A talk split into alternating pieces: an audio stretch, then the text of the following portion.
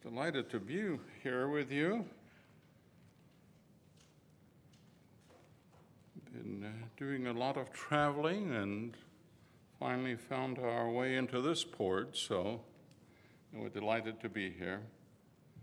We're going to look at a very familiar portion this evening, a portion that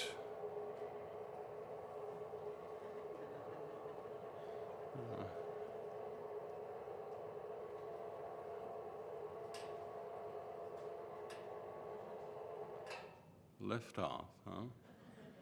Okay.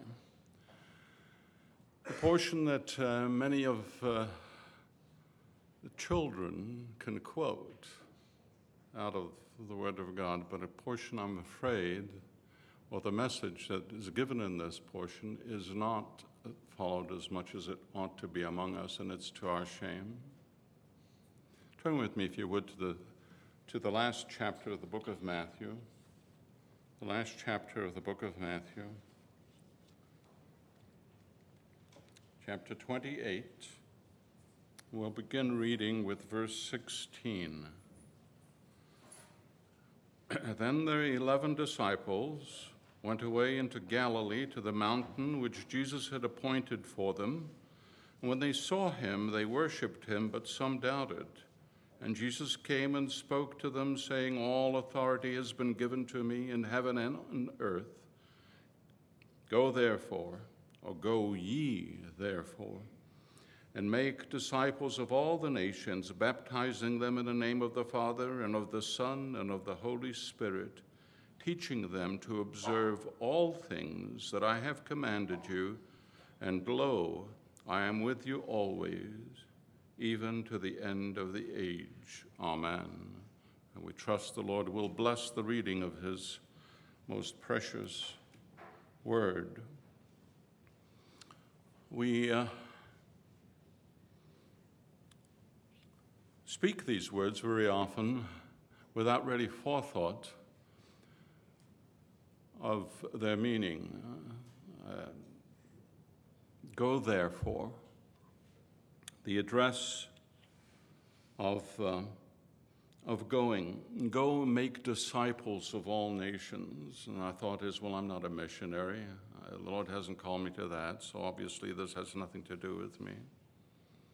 But in fact, the go is a command to each and every one of us, every single one of us, as we'll see in a moment. I picked out three specific words in this portion, and I'm going to try and work around these words to convey the individual aspects of what that word means, and then kind of put them together. The first word is, of course, go. Go ye. The second is disciple. To disciple. Make disciples. And the third is to teach, teaching. And if we look at these words, go ye therefore is the ingathering that we're to do.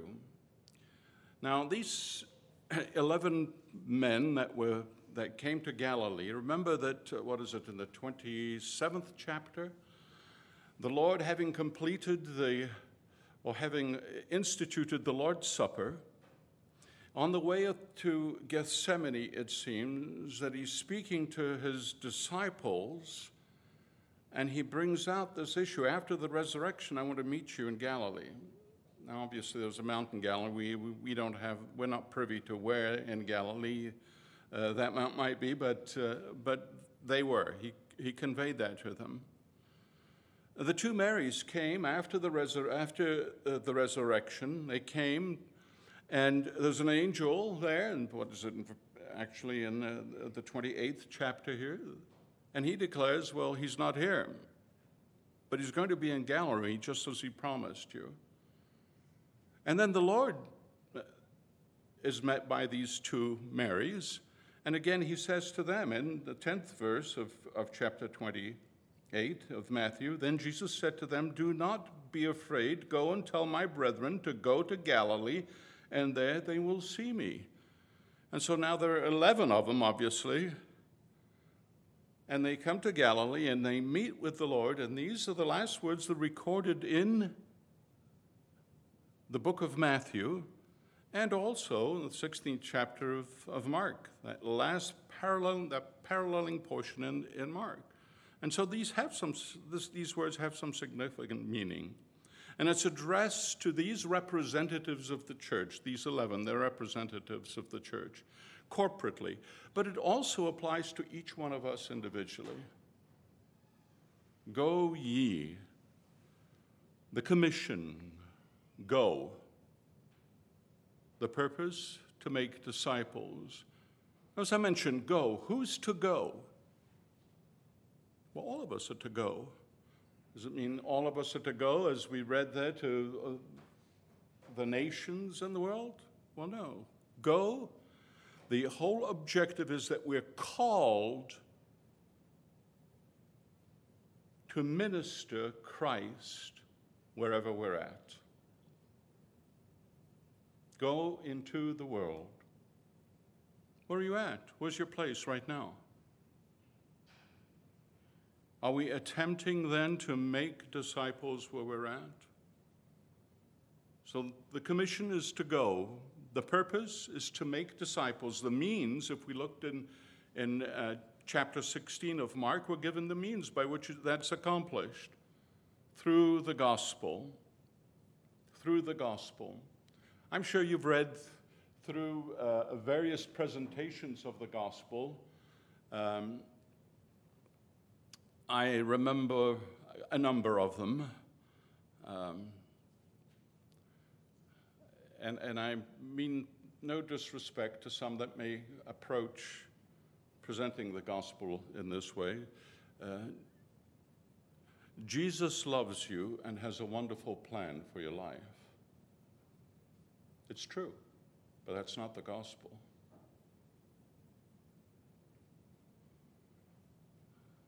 God loves you, and all you have to do is accept him in your heart.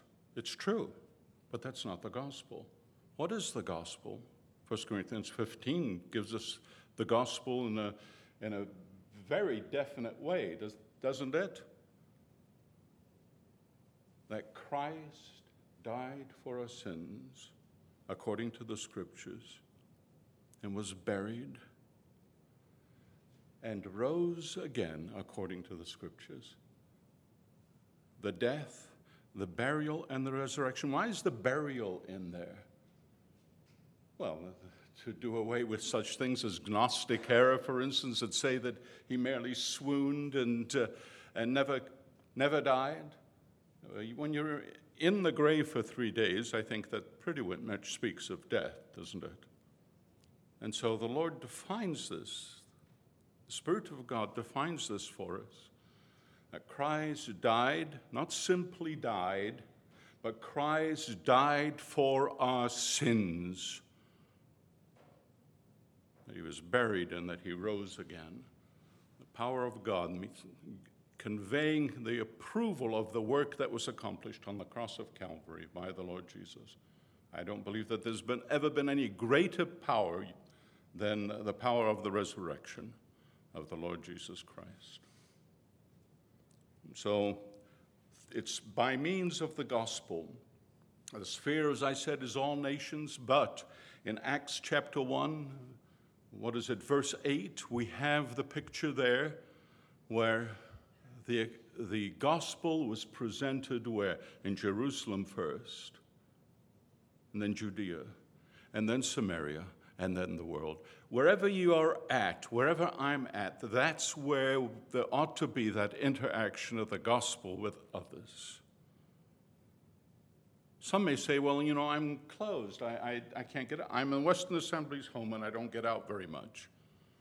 I'd love to be in contact with others to convey the gospel, but I can't.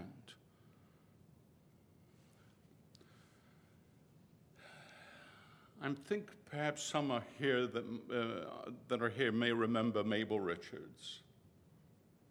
She was a dear sister at the home. Just her hands and her feet were gnarled by rheumatoid arthritis. She sat in a chair basically the whole 24 hours of a day. She slept in that chair. I'd knock on the door on occasion. She says, come in. I'd open the door, and there she would be, beaming smile on her face.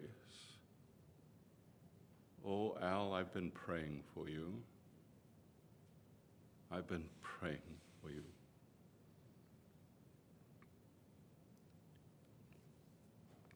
Prayer, the power behind those that are going forth to convey the gospel. We're all involved in this, dear sisters, dear brothers, every single one of us, in conveying the gospel, not simply to get people into the kingdom, to get people to be saved, but to make disciples. To make disciples. And we're to make the disciples. Really, how is it that we can make a disciple? What is a disciple? A follower of someone. We're not looking for them to be followers of us. The Hebrew rabbis, they had followers. They had their own disciples. But our job isn't to have followers of us. We're coming alongside someone to help them as a pupil to come to that transition from learning through us to now being a direct disciple of the Lord Jesus. I believe absolutely that not every Christian is a disciple. Every disciple is a Christian, but not every Christian is a disciple. A true follower of the Lord Jesus. So the starting block is salvation, the gospel, but that's just simply the beginning of the race. God wants us to be the disciples, to have Christ centered in our life completely, so that we're conformed more to his image and likeness. And so we have the commission, the purpose to make disciples, the means by virtue of the gospel, and the results, if we went through there, I wish we had time to really look into this, is that they were scattered. That word scattered, for instance, is not just a scattering as if there was no control over where it would go. It was like sowing seeds. The Lord was moving people around after they were saved, so that the gospel might go forth and disciples might be made throughout the world. And we can thank the Lord for that, can we not? Scattered and expanded and multiplied, these kinds of words that are given. An interesting study in that particular, as far as the results of presenting the gospel and making disciples. And it ought to be so. Today, we were talking this morning about the dying off of assemblies. Nick and I, right? The dying off assemblies. Why is that? This is the one area that we're missing. Dear saints, we have it, the Lord's Supper. What a wonderful and delightful thing that is, to be here, to meet with the Lord. We have it as far as truth. We have men that can present the Word of God, and we have that. But what about those that are outside these four walls? We have growth, but only by reproducing families, the young ones becoming older, getting married and bringing in children. What about the folks out there? And I've been in one assembly after another, older folks there, holding to the truth. Wonderful, delightful meeting around the person of Christ at the Lord's Supper. But they're dying because there's no new blood in the assembly. And we need to be very careful with that. This happens to be one of the assemblies that is thriving, but there are many that are not, that should be, but are not. And so the work of ingathering, we're called to go forth or go out. There's the work of spiritual instruction or enlightenment, teaching them all things. Look at this, verse 20. Teaching them to observe all things that I have commanded you. Teaching them to observe all things, A-L-L, that I have commanded you. Behavior, I think, is one of those things that ought to be taught. In the address to the women in Titus, for instance, it gives instruction to the older and more mature women to teach the younger women, be teachers of good things, of proper behavior. And so there is the issue of teaching behavior, the teaching of the Word of God.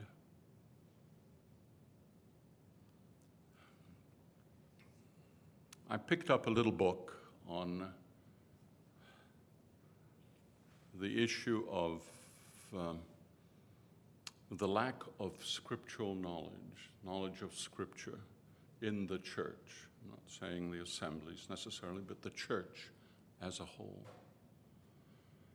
And the author of this book, I don't remember even the title, let alone the author, but the essence of the book was that his concern was that we are in the church almost as ignorant of what the Word of God says as the world out there.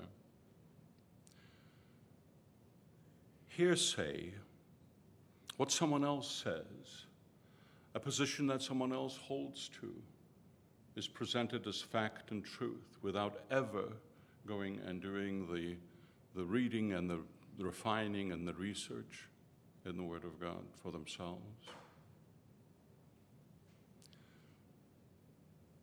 Looking through short little portions of Scripture, having an understanding, we enjoy certain aspects. I enjoy certain parts of the Word of God more than perhaps others. I mean, you go through some of the lineages of the tongue-twisting old names, of Hebrew names in the Old Testament. Well, I prefer the Psalms, but there's a great deal of worth out of those portions, and it is the Word of God, isn't it? The whole thing, the whole issue is that we are to know the Word of God so that we can pass the Word of God on to other men and women. Not only to have it useful for our own lives, but to know it so that we can pass on the faith to others. Know it. Not simply in, as I said, picking out those little portions that we may enjoy ourselves, not simply going through the Word in a sense of reading a section and thinking to yourself, well, what really does this mean? And coming up with what you think it means and then going on. But actually taking the time to divide the Word of God as it ought to be. Rightly divide the Word of God. Look at the structure of the Word of God. There is one purpose that God has in the Word of God above anything else. It is conveyed from the first chapter of the book of Genesis, and it closes in the last chapter of the book of Revelation. One thin red line, and every book of the Bible is joined to the other book. No book stands by itself, as if it has a different message other than that. One message throughout the whole Word of God. Do we study the Word in a synthetical way? Do we have a synthetical view of the Word of God? How things fit in the overall scheme of God's plan? What has He written?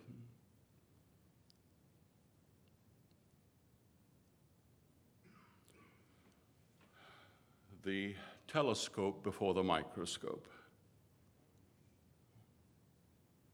It's difficult to tell what a segment of, or a portion of Scripture is actually saying if we don't see how it fits into the whole. And so it's important to see how it fits into the whole. The section, the paragraph into the chapter, and the chapter into the book, and the book into the whole of the Word of God. It's important to do that, and to be able to convey that to other men. And the things that thou hast heard of me among many witnesses, the same commit thou to faithful men who shall be able to teach others also. We have a great responsibility, not just men, but women too. In fact, I'm sorry to say that there are many women that are far better Bible students than there are men. Shame on us, men. Shame on us. The Word of God. This is the living Word of God. We'll have it forever. At the judgment seat of Christ, all of our lives will be measured against what? This standard. This is the ruler, the standard by which our lives will be measured. We ought to know it as best we can. It's the key. Then there is the issue of teaching. Teaching for service. Teaching for service. In the 4th chapter of the book of Ephesians, for instance, we have the Lord Jesus Christ giving gifts to the church.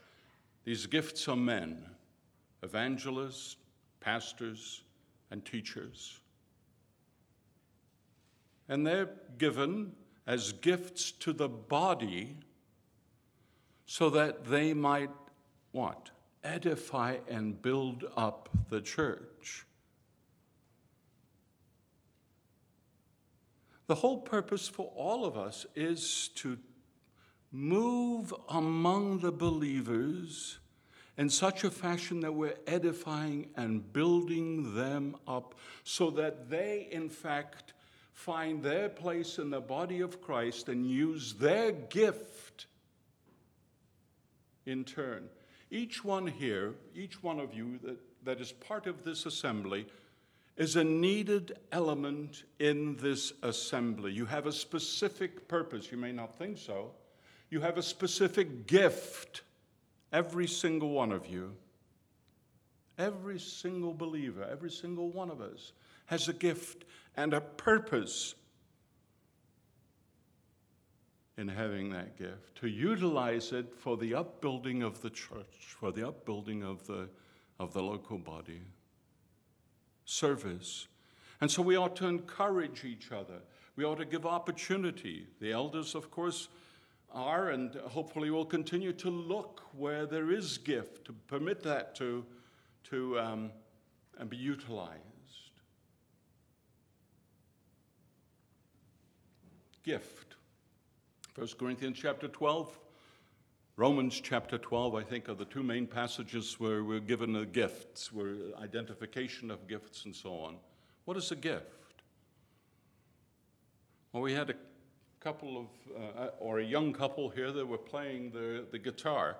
You know, I tried to play guitar about 102 years ago, I think it was. Oh, what a cacophony of noise. Anyway, no talent there. They're talented, but that's not the gift, is it? The gift is something that no unbeliever can have. No unsaved person can have. Only a saved person can have a gift, a spiritual gift. Now, they have a talent, but they're using it in a way of ministering, right? So they're utilizing their gift, but they're utilizing their talent in the exercise of the gift. Does that make sense, or am I twisting things in a fashion that no one understands here? Do you see it? It isn't A talent is something that is shared or can be shared by an unbeliever.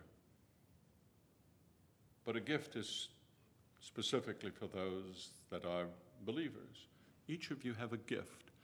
The head of the church, the head of the body is in heaven, but the body, mystical body, not the actual body of the Lord, is here on earth. That's the church, made up of parts.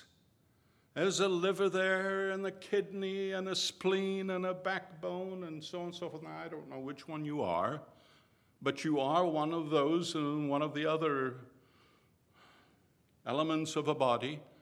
All of those come together to have the body function as it should.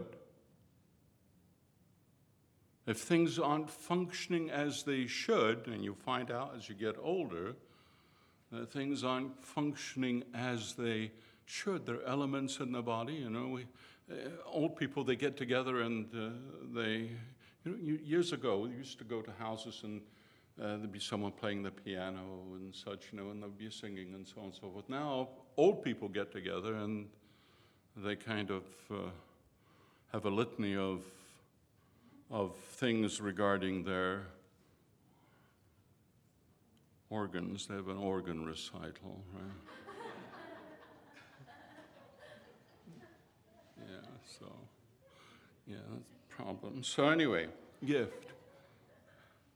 Each one of you, each one of us is dependent on the others in the body, each with a gift, each to exercise that gift for the welfare and the well-being of the body. And so we need to teach that. That's the whole point. Teach that. Bring that into effect. It isn't simply, you know, oftentimes we put the light on public ministry, preaching. Well, that's it. You know, every man is up on the platform able to preach. Well, that's rather an odd body if all we have are just a bunch of mouths, right, out there. So that doesn't work. The elders ought to be viewing, looking to see the young men that stand up at the Lord's Supper and have an element, a seed of public ministry. Some don't. They may give a wonderful prayer and a beautiful portion out of Scripture, but they're just don't have that seed of public ministry. We ought to be careful that who we put. It isn't one-man ministry up here, but it's not all-man ministry either. And what we're doing is, if we do that, is in fact thwarting the gift that they may well have, the exercise of that gift in the assembly. And so it's important to service, ministry of edifying the body of Christ. But ultimately,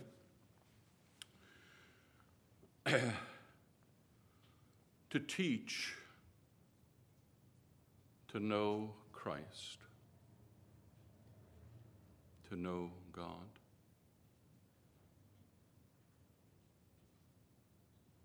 This is life eternal, that they may know Thee, the only true God,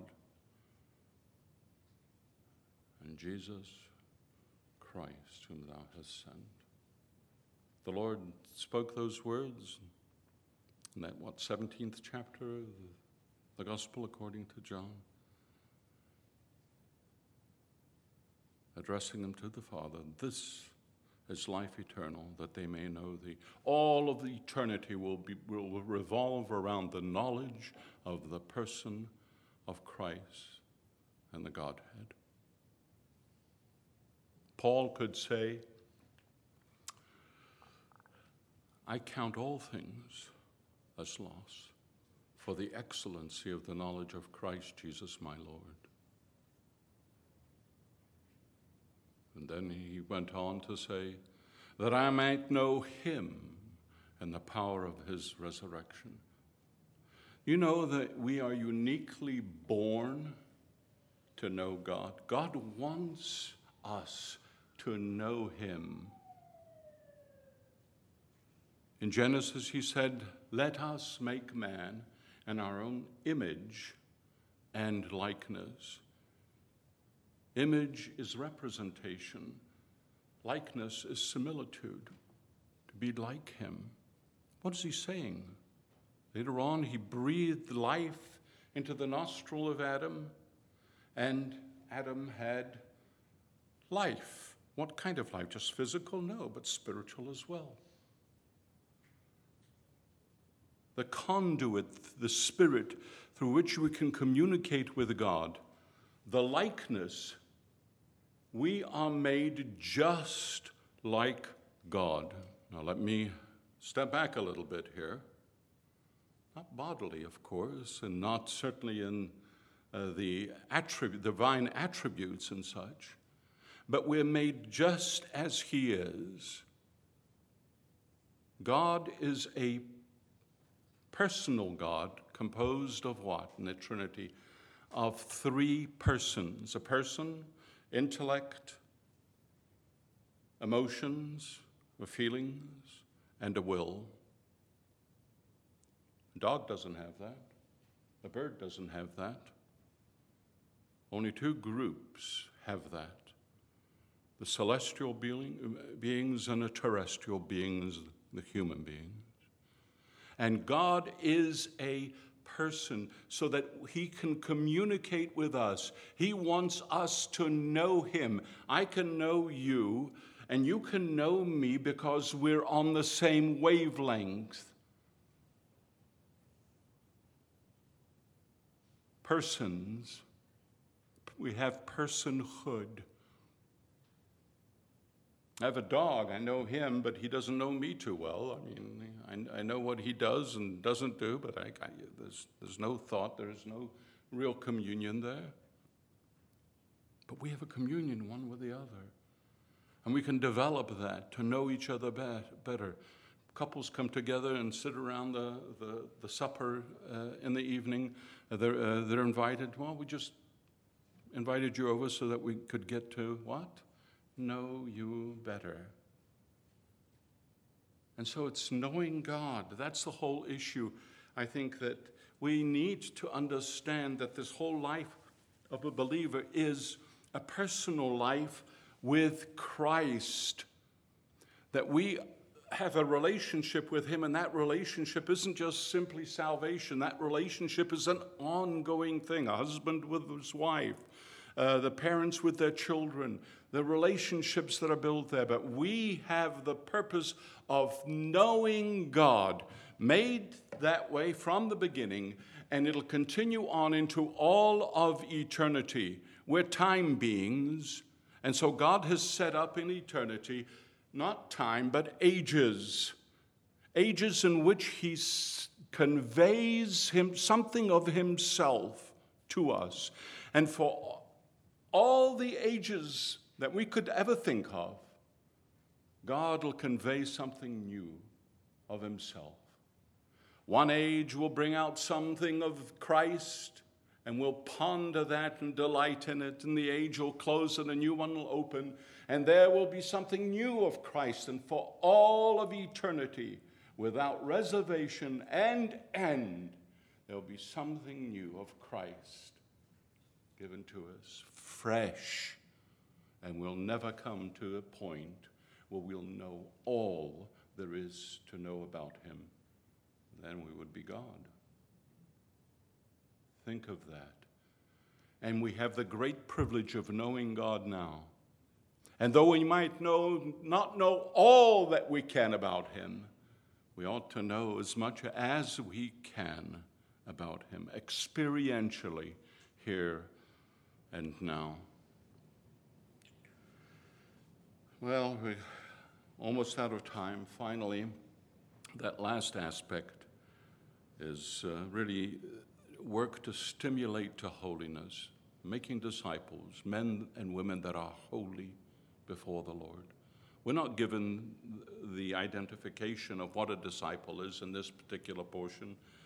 And really, I'm at a loss for words to be able to describe or define discipleship, to define what a disciple is. I find in the Word of God that there are certain words or certain concepts that give indication or show marks of discipleship, but I can't find a real definition that would be worthy. A disciple is a follower, a disciple is a pupil, a disciple, those sort of things, yes. But what are some of the marks? Well, the marks are that a disciple loves Christ supremely. Christ is preeminent, not just simply important, not prominent, but preeminent in the life. Nothing else counts. He's preeminent. The Ephesians left their first love. Their first love, the Lord Jesus Christ, they left him. He's to be preeminent. A disciple also rests in the sacrifice,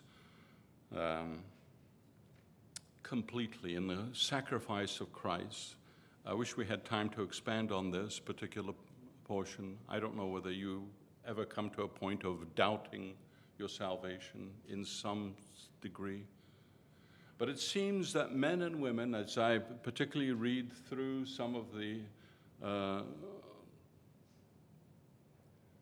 autobiographies of saintly men and women, that there comes doubt somewhere in their life. The closer they get, it seems, to the Lord, they see themselves in their sin and their sinfulness, and they wonder how God could love them.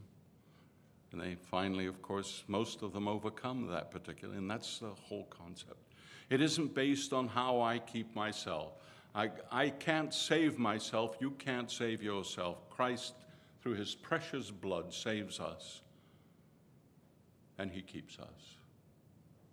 And he keeps us.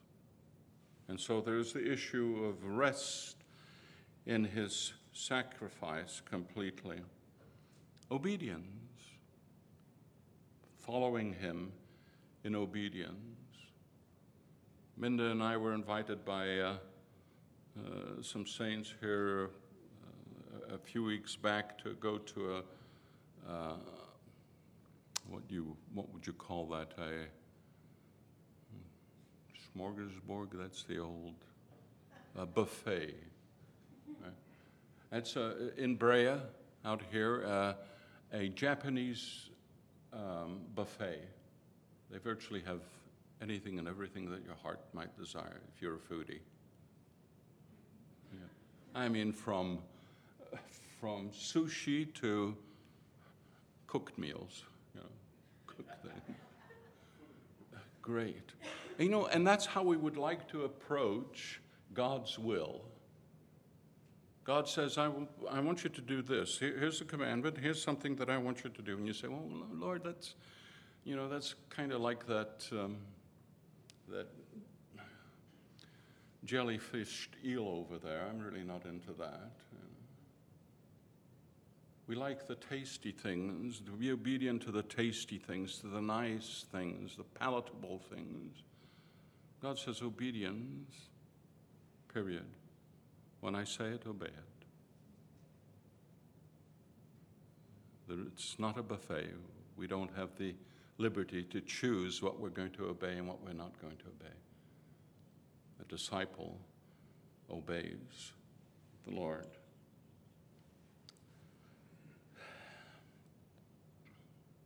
And finally, of course, it's giving evidence of that. Let me take just a minute. I have a minute here, but probably take a minute and a half then. Luke chapter 14, if you would turn with me to Luke chapter 14 very quickly. Luke chapter 14. The Lord himself speaking here, and he sets forth a threefold exclusion from being a disciple. He clearly says you cannot be a disciple if. Verse 26. If anyone comes to me and does not hate his father and mother, wife and children, brothers and sisters, yes, and his own life also, he cannot be my disciple. Cannot be my disciple. What is the Lord saying here? Well, just go ahead and hate your mother and father, your brothers, sisters, and so on and so forth? No, what he's saying is, again, if I'm not preeminent, if I'm not first in your life, there's a problem. And your love, which is natural towards your wife or husband or children or brothers and sisters, or even to yourself. And no, never in Scripture is there a commandment that says love yourself. It's a given, isn't it? Love your neighbor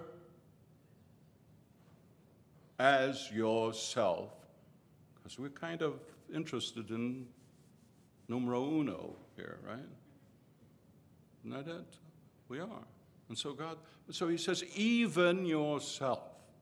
There has to be a distinction. So that love for a family is to be distanced from the love of Christ. Christ is to be first. There are families that have left assemblies because somebody didn't like this, or little Joey didn't have enough toys, or some other thing. And they didn't follow Christ. They followed the family. They went to a place, no breaking of bread. They went to a place when necessarily perhaps the teaching wasn't what it ought to be because of love of family. We need to be careful. Christ is first. And so that's what the Lord is saying here. You cannot be my disciple if I'm not first.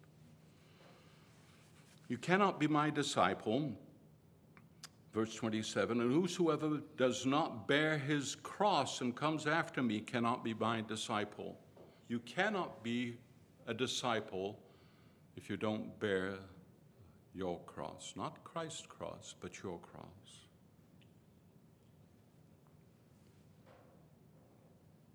Avoiding the cross. What is the cross for us? In relationship to ourselves, the 6th chapter of Romans, I think, gives us a clear picture of that. The old man has been crucified. He's dead. You see, the cross is a symbol of death. My worst enemy is not the world. It's not Satan. My worst enemy is me. Self, the old nature. And that's been crucified on the cross. That's what we're told. Self is dead. Also in that 6th chapter, it said that we're dead to sin. Sin had us in chains. We couldn't get out of it. The work of the cross broke all that away. The blood of Christ broke that away, and we go ahead and put ourselves right back into those chains. And finally, in that chapter, it says, reckon yourself to be dead to sin. Make a point of recognizing that in your life. Reckon it to be so. Dead to sin. In relationship to the world, I am dead to the world, and the world is dead to me. That's what the cross signifies.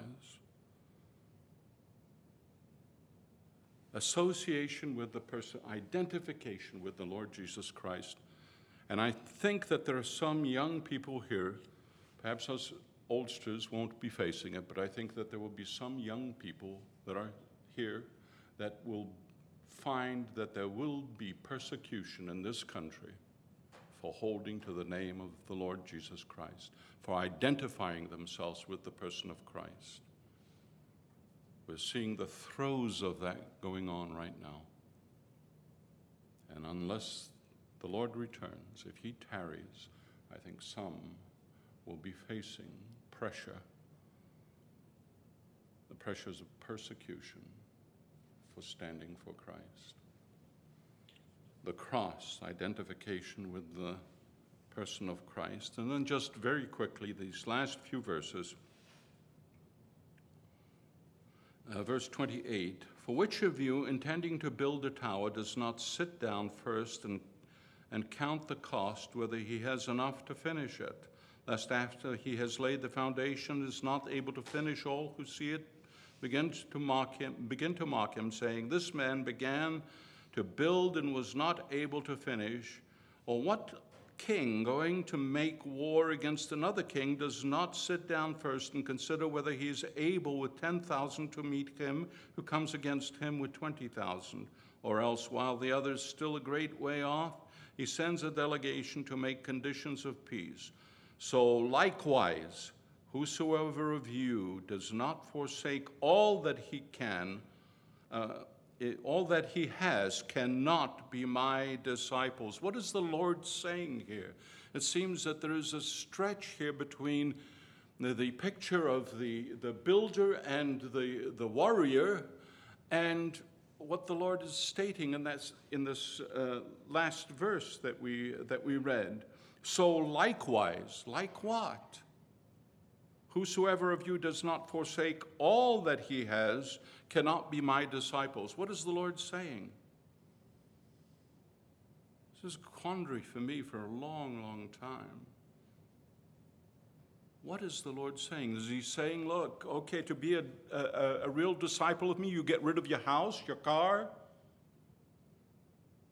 the money for the college education? What is he saying? Is he saying any of that? Absolutely not. Absolutely not. Correlating it to the two things that he just stated. You look at all the materials that you have. Do you have enough to finish? You look at the enemy before you. Do you have an army large enough to win? He's saying you don't. What he's saying here is in the spiritual sense.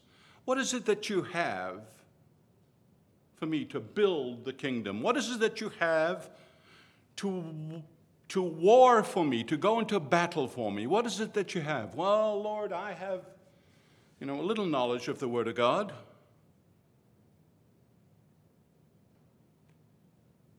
And I have brethren that pray for me.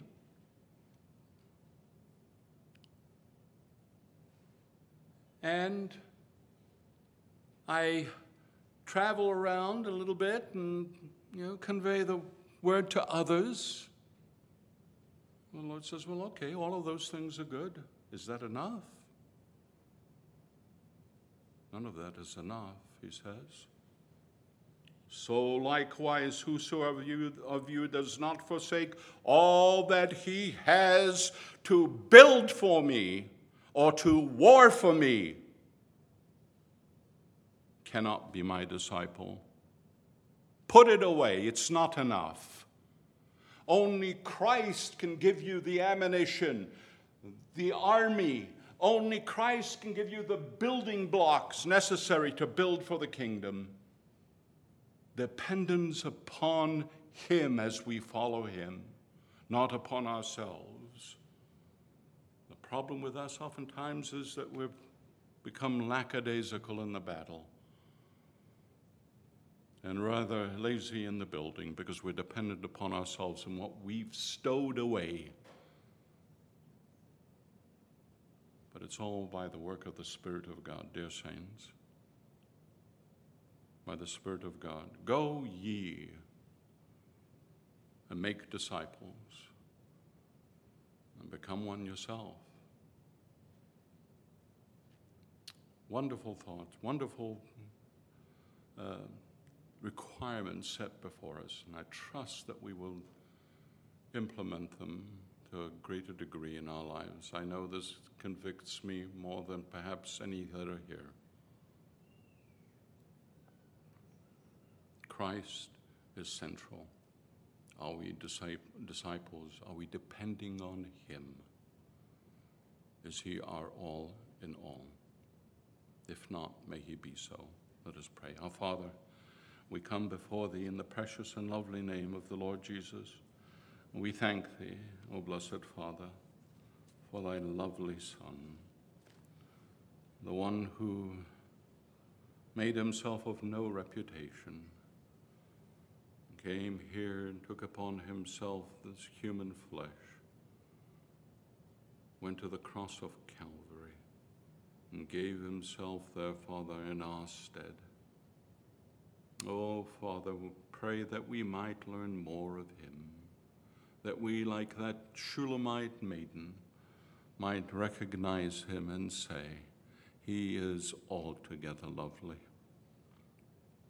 Father, this thing called Christianity is not simply a faith that is not much different than others, but it's a relationship with thee through thy precious Son. By thy Spirit, O blessed God, make thy Son all that he is to thee for us. We ask it in the precious name of the Lord Jesus. Amen.